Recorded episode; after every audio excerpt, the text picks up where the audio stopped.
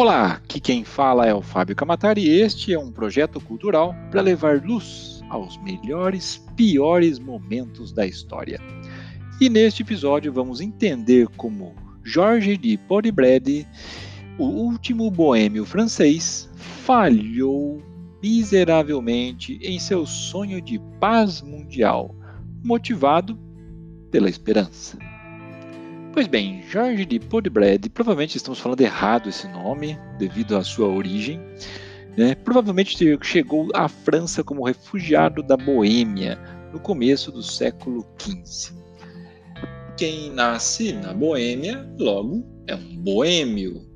Esse rótulo se espalhou pela Europa devido à expansão dos ciganos, como um sentido daquele que caminha sem rumo. Nada a ver com bebedeira aqui, tá ok? Muitos líderes perderam seus reinos em consequência dos abusos de poder, mas Jorge de Podbrede perdeu a Boêmia pelo crime de fomentar a esperança de um futuro pacífico para a humanidade. Quase esquecido hoje, o nome dele talvez seja encontrado em notas de compêndios sobre a história tcheca e sobre as origens das Nações Unidas, como um dos primeiros a conceber um estatuto para a cooperação entre os países capaz de construir um mundo pacífico. Ideia hoje controversa. Ironicamente, a primeira manifestação desse sonho morreu centenas de anos depois, quando os nazistas invadiram a terra natal de Paul de Brady em 1938, pondo a anos de autogoverno um interlúdio efêmero de independência desde a morte dele em 1938. 461. Se a sugestão de Jorge de Podebred parece ousada demais para ser verdade, vale observar que em 2003 o ministro das Relações Exteriores da Dinamarca começou um importante discurso do Conselho da Europa, atribuindo a ele a ideia originária de uma Europa, enquanto historiador é, Robert Frank o situa no mesmo nível de Kant e Mazzini, entre os progenitores da União Europeia. Nenhum desses recentes hinos de louvor registra o flagelo que recaiu sobre Jorge e o seu reino, em consequência desse sonho. A história levou mais de 500 anos para reconhecer a importância de Jorge de Podbrede mas ainda não reparou a sina que afligiu a Boêmia. Podbrady assumiu o poder durante um período insólito e instável da Europa. A peste negra dizimou grande parte da população europeia no século XIV. O cisma papal, ou o Grande Cisma de 1378, transferia o papado de Roma para Avignon, reduzindo seu poder e submetendo, na opinião de muita gente, a influência indevida do rei francês. O Império Otomano, de 1299, projetava a sombra assustadora do Oriente. Não muito antes dos mongóis tinham varrido a Europa em 1241, especificamente a Hungria, e eliminado o que se destacou brevemente como importante reino da Boêmia sob a bandeira do Sacro Império Romano-Germânico. Ao mesmo tempo, a influência alemã dos, dos mercadores que atuavam sob o estandarte da Liga Hanseática exercia pressão econômica e política na parte norte. A principal cidade da Boêmia, que seria Praga, viveu dias de ouro sob o imperador Carlos IV, mas a dinastia que reinou antes se extinguiu. Carlos era da casa de Luxemburgo e, ao chegar a Praga, falavam, falava uma palavra em tcheco. Em 1848, fundou uma das primeiras universidades europeias e construiu grande parte do que ainda faz parte de Praga, né? e faz de Praga uma das mais elegantes, pitorescas cidades do mundo. Ele, contudo, ainda não era considerado tcheco. Depois de sua morte, a revolta começou a fermentar entre a nobreza tcheca, que ganhava voz no início de um dos maiores levantes da Idade Média. Um dos primeiros alunos da universidade e seu reitor a partir de 1408 foi o padre Jan Hus. Influenciado pela heresia de Lollard, lollardismo na Inglaterra, ele pregou contra indulgências papais e o poder do papado. Acabou sendo excomungado e queimado em 1415, mas não antes de lançar as raízes do que viria a ser a Reforma, cem anos depois, deflagrando a insatisfação e o orgulho nacionalista na própria Boêmia. Os sucessores de Carlos se mostraram incapazes de manter os nobres sob controle. Os próprios hussistas, ou russistas, se dividiram em duas facções e Jorge de Podbrady, um dos nobres da mais moderada, né, e das facções mais moderada, e os utraquistas, né, foi eleito o rei pela Dieta Tcheca em 1458. Mesmo que se considere tcheca a anterior dinastia Presmilida, descendente do bom rei Venceslau, lembrado na canção de Natal que tem o mesmo nome, Jorge foi o primeiro rei boêmio durante séculos e também o último.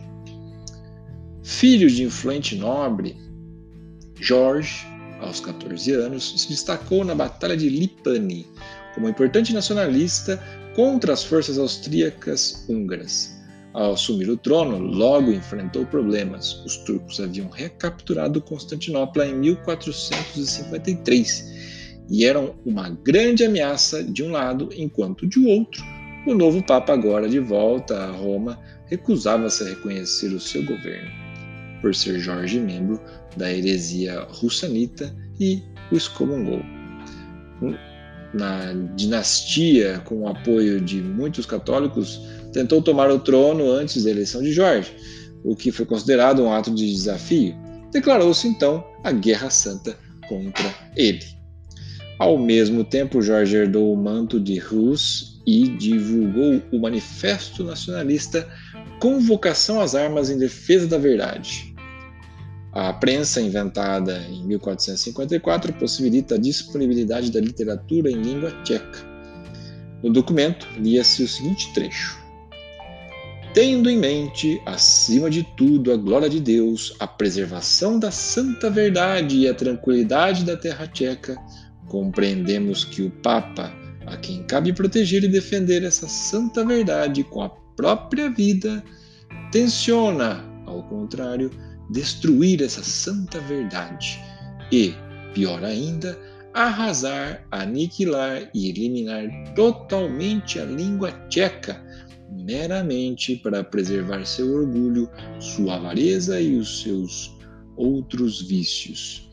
Ele inflama e incita os países e as línguas dos territórios circundantes contra nós. Fecha aspas. A manifestação foi memorável não só pelo ataque arriscado né, ao país, mas pelo protonacionalismo ao definir os tchecos pela língua e pela consciência do poder da unidade das nações. Em 1463, Jorge tentou encontrar pelo menos um aliado, casando a filha Catarina com o rei húngaro Matias Corvino. Catarina, infelizmente, morreu no ano seguinte, e o filho de Corvino aliou-se aos nobres católicos em apoio ao Papa, que declarou Jorge oficialmente deposto. Talvez mais por desespero que por qualquer outro motivo, Jorge expôs a sua ideia grandiosa, em tese, seria a última trincheira para salvar o país. De certo, foi algo resultante mais da esperança de que de qualquer outro propósito, e a sua audácia selou o destino do país. Nesse intuito, ele despachou o cunhado em missão, vista por alguns como uma peregrinação, né, e lembrada em um diário como notável incumbência e ousada aventura diplomática. Em 25 de novembro de 1465, Leon de Rosmital, Lorde Tcheco, partiu de Praga para visitar todos os reinos cristãos, assim como todos os principados religiosos e civis em solo romano, e, em especial, o Santo Sepulcro e a tumba do amado apóstolo João.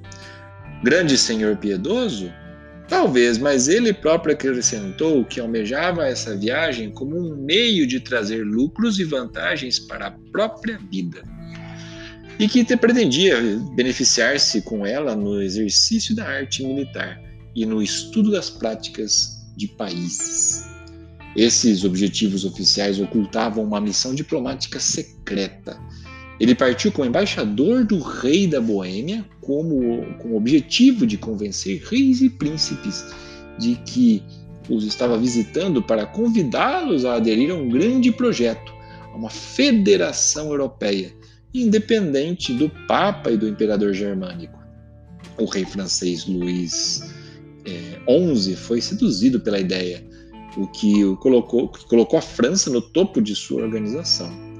Para convencer os outros soberanos, Jorge né, se dispôs a ajudá-los a combater o avanço dos turcos no mundo cristão, mobilizando a Federação Europeia. Ademais, propôs a constituição de um conselho permanente, incumbido de arbitrar os litígios entre os príncipes. Leão de Rosmital reuniu-se não só com Luís XI, mas com o Duque de Borgonha, Filipe o Bom, com o rei da Inglaterra, Eduardo IV, com o rei de Castela, Henrique IV, com o rei de Portugal, Afonso V, e com o rei de Aragão, João II. Cada um dos anfitriões o tratou bem, convidando para jantares, bailes, torneios e touradas, mas nenhum deles levou a sério a proposta. O Papa Pio II ficou furioso e redobrou os esforços para depô-lo como líder por se tratar de um herege cuja sugestão de uma Europa unida era menos ameaçadora para os turcos que para o papado em si. Pio convocou uma cruzada contra Podbrand e os, e os tchecos também. Matias Corvino, ex-genro de Jorge, foi declarado pelo Papa como rei da Boêmia e a invadiu. Jorge venceu a batalha em 1468, acabou ficando bem famosa localmente, mas os húngaros conquistaram boa parte do leste do país. Por fim, Jorge, exausto de lutar em todas as frentes, morreu em 22 de março de 1471.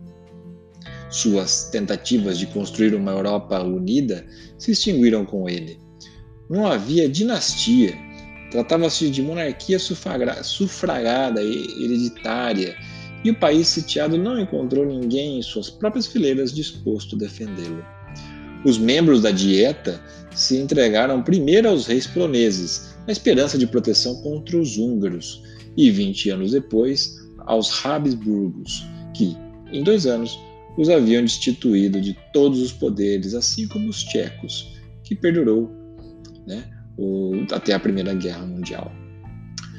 O plano de Jorge isolou de tal maneira o país e assustou tantos vizinhos que a combinação de heresia religiosa e inconformidade política por ele suscitada foi suficiente para persuadir as nações circundantes de que as ideias é, dele e do país por ele representado deveriam ser proscritas para sempre.